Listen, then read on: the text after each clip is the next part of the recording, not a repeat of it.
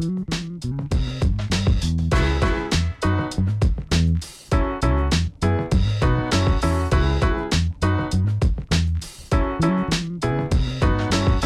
and gentlemen, welcome to The Scoop. I'm your host, Frank Chaparro, editor at large at The Block. And I, I, think this is safe to say this is the first episode of the new bull market. Or am I going to jinx that? Should I knock on this wooden desk? And to, to christen the bull market, people are going to hate me for jinxing everything. Uh, we have Juthica Chou, head of OTC options trading at Kraken. So excited to have you on the other side of the mic. You've been you've been kind of quietly building over there for the past three years, so it's nice to kind of get you get you on the show to I mean, there's a whole wealth of stuff we can dig into, um, Kraken, the options landscape.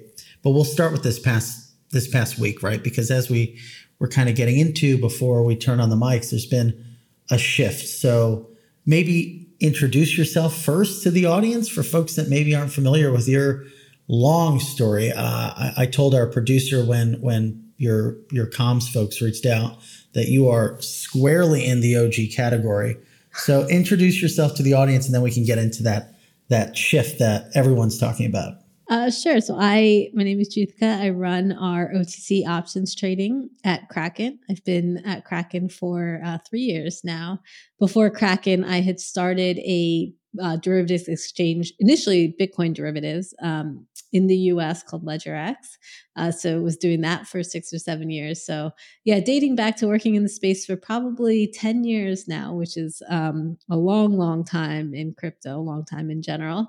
And, uh, and yeah, Kraken, we focus on OTC trading for high net worth and institutional clients, um, focus on options and other derivatives. Yeah, 10 years. I mean, so that's probably, you know, 170 years in crypto crypto terms. It will age you, that's for sure. And what keeps you going? What keeps you keeps you in it? Well, I can't imagine myself going back to the traditional markets after this. I can tell you that. Uh, look, I think it's. I try not to lose the um, a lot of the idealistic element that kind of got me into it in the first place. And that's what I like about dealing with derivatives um, and like the physical is you do kind of um, get to interface with companies that are using Bitcoin for real things. There's no question that there's a huge speculative aspect, but and do you think you know form of money that anybody can use nobody controls um, is you know it's going to be powerful and we're just seeing more and more uh, use cases and things like that take off. So i'm excited to see when it really comes to fruition. I think probably like most people um, you know the 10 years i would have thought 10 years ago that maybe certain elements would be further along um, but you know what what we're seeing continues to be like really exciting particularly with kraken being more on the ground and, international you know it's one thing to be in the new york area and um, it's just seen as another tradable asset but i think uh, where kraken has boots on the ground in a lot of other countries we're seeing people who um, are really using bitcoin and really need it as an alternative and so that's what we hope to be able to service in all areas mm-hmm. yeah in many ways right you could say that LedgerX was was quite quite early to um, where too early where quite quite early. Well, I'll let you determine how many quites. Um, I won't make that judgment, but this is now. I mean, if if if they launched, uh, if the firm had launched now, I mean, it would have been in, insanely good timing. If you just look at the options market, it, it is it is it is it an overstatement to say that, especially over this week. I don't think it's an overstatement. This is where the the, the central hub of, of, of maybe not liquidity per se, but but action is right now in crypto. I think so. You know, and and I think I mean if you look at even into the traditional markets in the equity markets, very often um, the activity is in the options. You know, whether it's the daily options or just some of the the meme stocks, and it's just going to be anything that's speculative. You're just going to have um, not just more volatility and excitement in the options, but a broader range of ways that you can express views and bets and hedges. You know, whereas the spot market is sort of one dimensional. You can buy spot, you can sell spot. Mm-hmm. There's so much more that you can do in options. And so it caters to a wider variety of clients and then with that you just get more liquidity because there's more people trading it you know for with different reasons in mind so what has been so everyone if you if we sort of paint a picture of the market these past, let's call it this past week, um, what, what's been described, right, is a fundamental shift in the options market that may be tied to a lot of this weird noise around a potential spot Bitcoin ETF. And so I'm going to outline it the way that it's been explained to me, and then you're going to um, make it more eloquent and and add a level of expertise that I lack. Um, but it, but it seems right. If you look at the past year in this bear market, you had options activity that kind of, to put it very basically, kept the market within a very tight range because people probably were coming to your desk or to other desks to earn a yield on on Bitcoin through options, and and that sort of create a reinforcing cycle by which volatility was sort of supp- suppressed in a way. And now you have new entrants maybe coming to the market that want to do want to do something a bit different with options that has resulted in a spike in vol, um, as well as a spike in price per se. That sort of cap that we have has been blown off. Um, can can you can you first off um, let me know if any of that doesn't jive with with the sort of actual situation, and then maybe go like a layer deep on on the mechanics of it all. And feel free to throw out throw in any greek wording that that might be appropriate. Yeah so um, i think i think generally it jives. I mean i would i always kind of would say as a word of caution that people like to look at option positioning and flows um, and what they see from exchanges. And oftentimes that's just one piece. You know, always keep in mind, like an OTC desk like ours, um, we might have some exposure on exchange, and we often have offsetting or very different exposures um, otc facing clients that you don't necessarily see. And so um, i wouldn't always like jump to conclusions just based on one element. And that's same in the traditional markets where you know funds have to file for like their stock holdings but they might have options against it things like that. Um, but generally yes i think that's kind of the dynamic we had seen earlier in the year where volatility was trading really low. I mean there were times that Bitcoin vol- implied volatility was in the 20s, um, which is just crazy. It's like a uh, implied daily move of like one, I don't know, one, one and a half percent. Um, so volatility is trading very low. People were just doing yield was very hard to come by. So people were just selling options, trying to get whatever yield they could, you know, especially Bitcoin holders who were just sitting on it.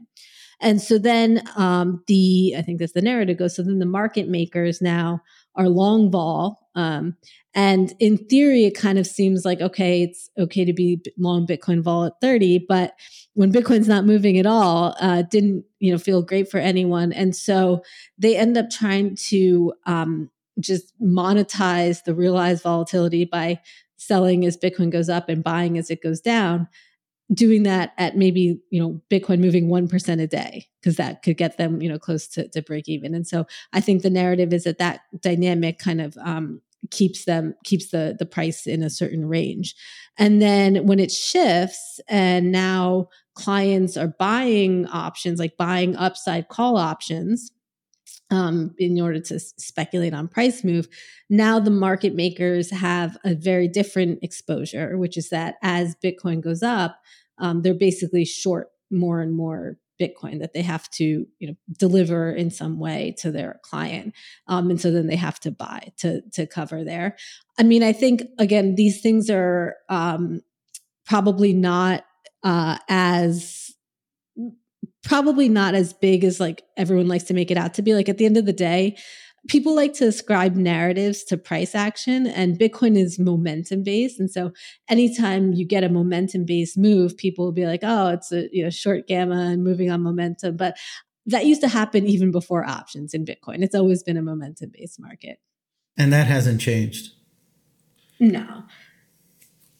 So I guess like a quick summary, right? If you look at the past three months, it was super quiet, and the vol sellers got a little too comfortable to an extent. You basically have um, you had some really outsized covered call positions built up on exchange, maybe concentrated in ETH, but there's some Bitcoin there as well, and then you just have this this blow up. Um, yeah, I mean, I think it's what like at the end of the day, Bitcoin wasn't moving before. So the call sellers were um, probably comfortable because you know it seemed okay to be comfortable. Um, and then you know with comfort comes probably a little bit more leverage than you know you would otherwise uh, have because if you want to really goose your yield in a low vol environment the way to do it is to lever up so i think you know on that first leg up as we approach 30k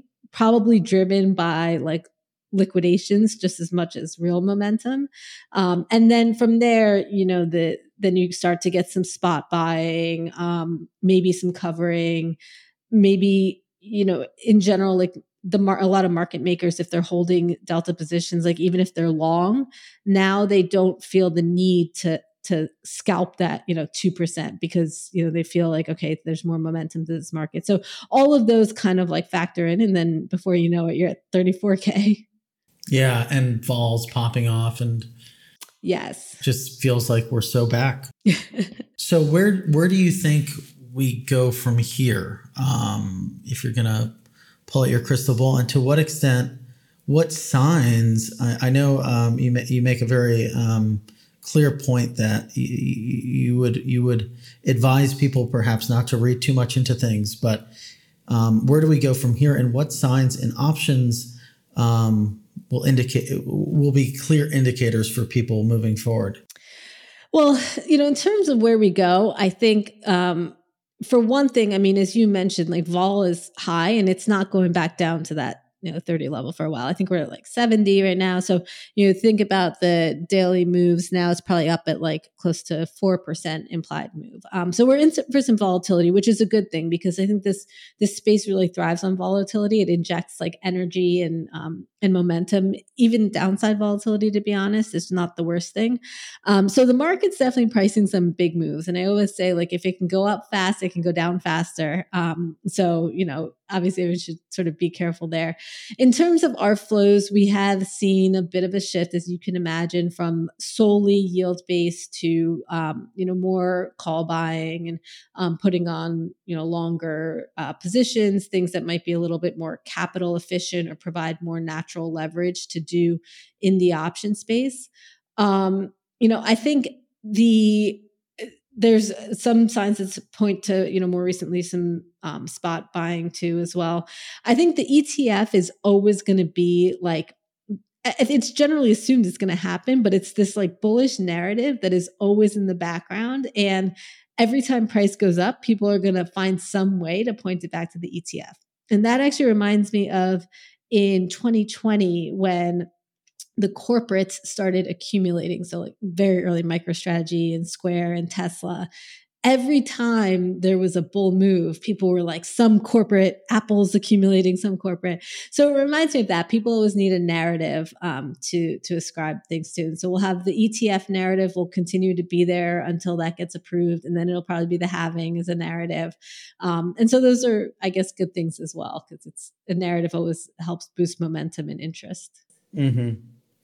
Yeah. And what about on the flip side? Because to, to your point, um, it, it, seems like the the market is positioned as, such, as such that uh, you can have a, a, violent break either way. To your point, it, it can go up quite quite volatile uh, with quite a bit of volatility, or down with quite a bit of volatility. So maybe gleaning sort of conversations with clients what are some of those downside risks that are, are top of mind uh, that are juxtaposed with with ETF and and Saylor buying uh, lots of more coins? Well, you know, I think I think there's two things. So one is that um, generally, like this is still a very thin market. And so, like any momentum is driven by price, and it doesn't take a lot of uh, like dollars to move the market. so there, there's that outstanding. The second is the ETF itself. You know, I don't get the sense that there's like a ton of latent demand on the sidelines that can't access Bitcoin or hasn't put any money to work and is like solely waiting for an ETF. Yeah, right. it doesn't make any sense. yeah, exactly. Like there's, it's not that difficult. Like it's quite easy actually for all of these folks, especially if they're like, you know, thoughtful funds. They're not going to wait. They will just figure out a way to get exposure. There's plenty of products that they can use. There's plenty of spot exchanges. So, um, so yeah, I don't think that there's like a ton of latent demand. And um, to be honest, I'm not really sure what the market expectation is there. I think when you talk like one on one with institutional clients, I think a lot of people agree. Um, but that's that's sort of a risk. Is like what is the market pricing in for that ETF move? Um, and then also from a volatility point of view, what is the market pricing in? Because you know if implied vol stay really jacked through you know January when this is expected, and it ends up being a non-event, then um, that's going to really crush you know crush vols and crush option prices. Mm-hmm, mm-hmm.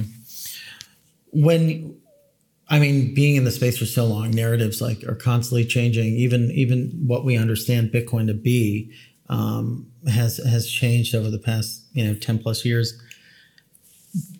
It's an interesting evolution, but the evolution of our market structure and our markets has been interesting. And you have not only been in crypto for that amount of time, but you've been in the in the specific um, in the sort of capital markets, which have gone through a whole host of of, of changes, right?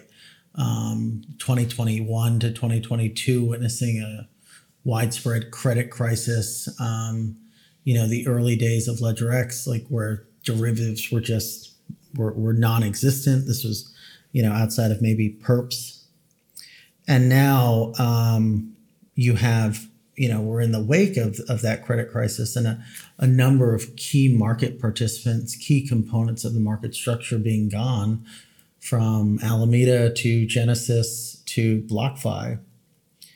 What, how would you sort of, how would you sort of describe the state of, of crypto's capital markets and, and maybe share some thoughts on, on the evolution from your various seats?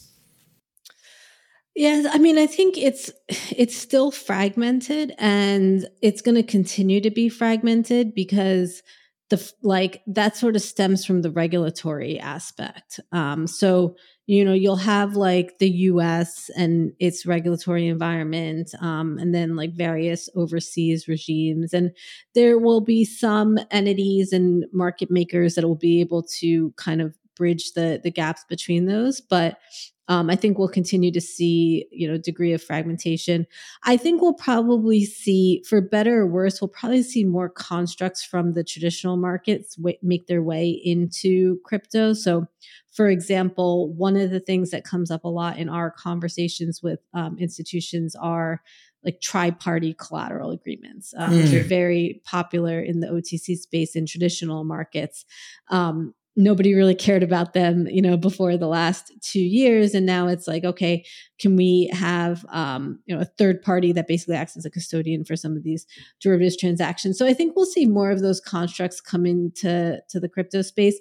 You know it's sort of interesting. I think that it's one of those examples that in theory there's a lot that you could do on chain to solve these problems but you know, in practice, it's much simpler and faster and easier for people to do it with these um, the more traditional agreements.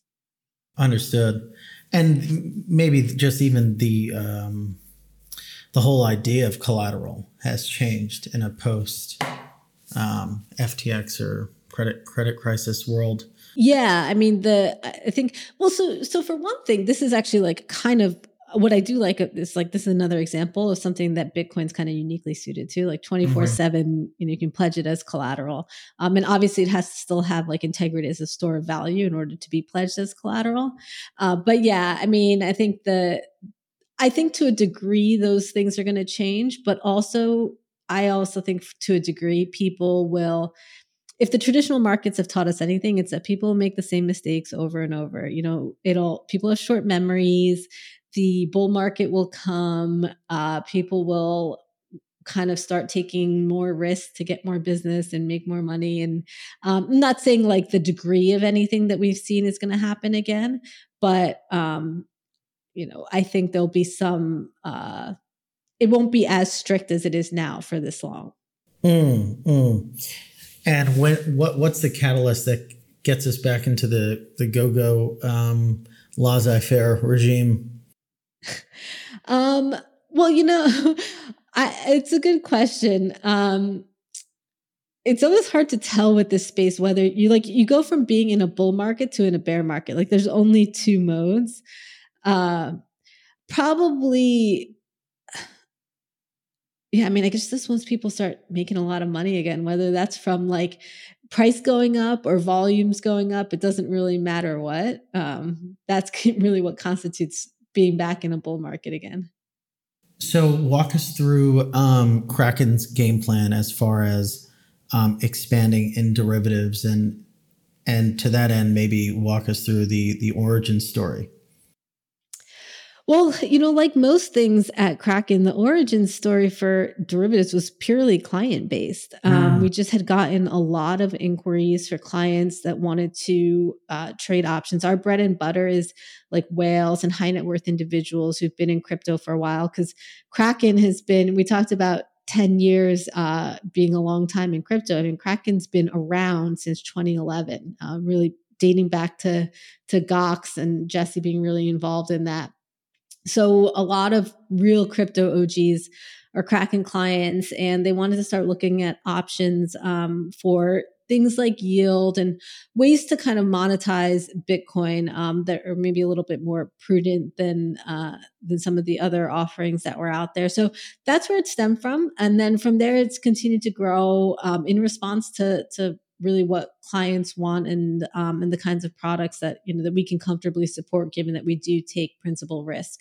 Um, one of the areas that in the next kind of bull run i think might start to take off more are structured products which that means different things to different people but generally like a swap based on an underlying trading strategy. And so to use a really simple example like um, for people who don't want to necessarily run the basis trade themselves and mm-hmm. manage the collateral and the um, just like the day to day rebalancing and things like that, uh, to just structure it as like a derivative that produces those kinds of returns. Um, and similar to staking assets and swaps on those. And so I think we'll continue to see like um, a little bit of an evolution like everything in this space, I think sometimes um, new products are a little bit early, kind of like LedgerX, where people can look at the traditional markets and jump really fast to try to port over what happened in the traditional markets to crypto. And to some degree, we have to give crypto its time to grow more naturally and organically so that it evolves where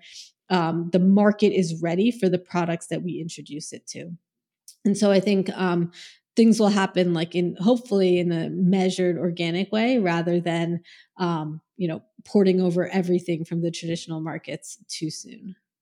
Yeah i think that's well said. What do, what do you think are some examples of where the where where we saw porting that made very little sense well, I think it's not so much that it makes little sense, but it's like the the timing needs to be right.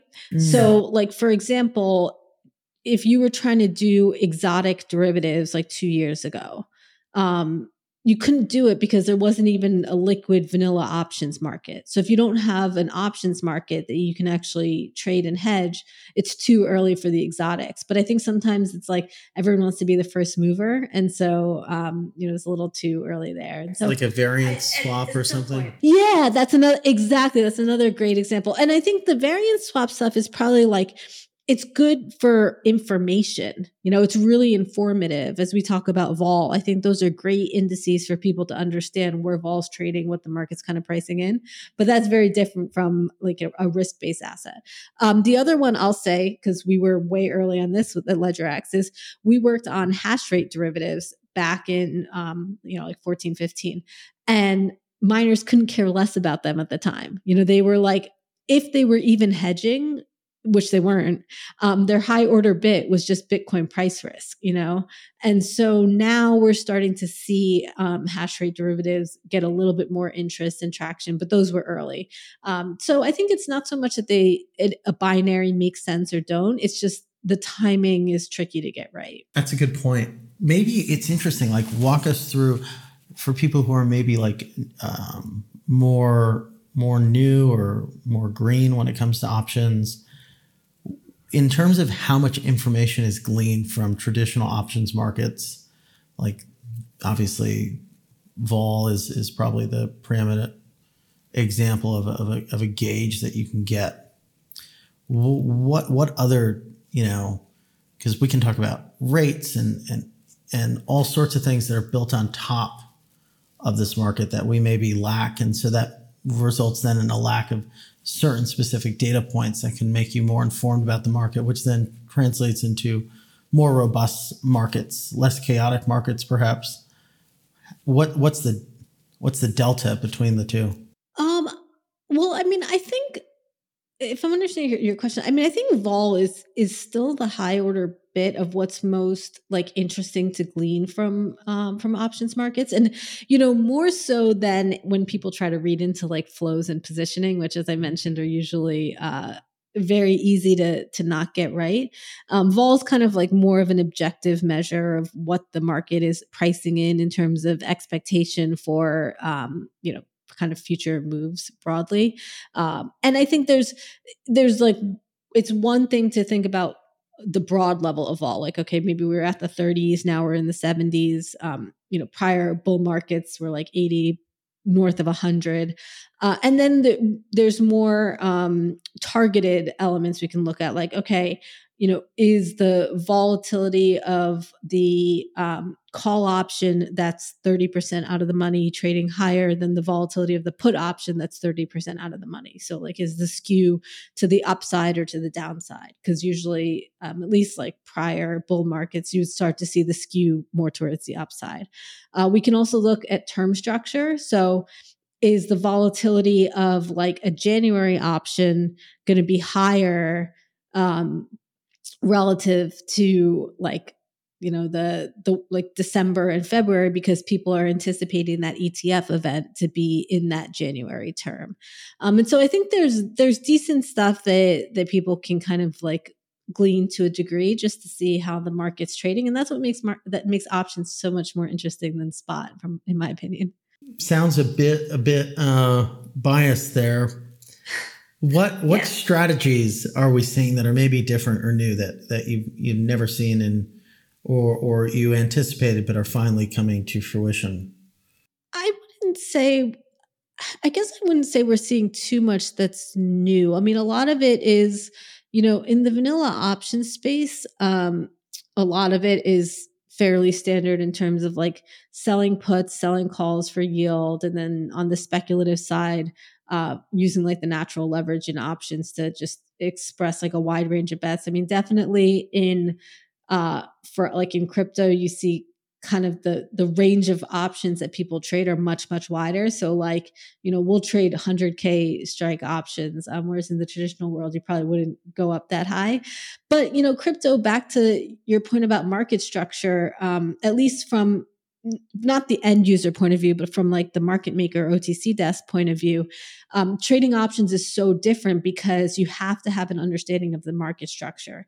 You know, like there's not the fungibility across platforms, and every um, settlement is a little bit different, and collateral terms are a little bit different. And so, trading the contract, you can't really abstract from those details in the way that you could if you were just like trading in your interactive broker's account, you know, mm-hmm. for like an Apple option.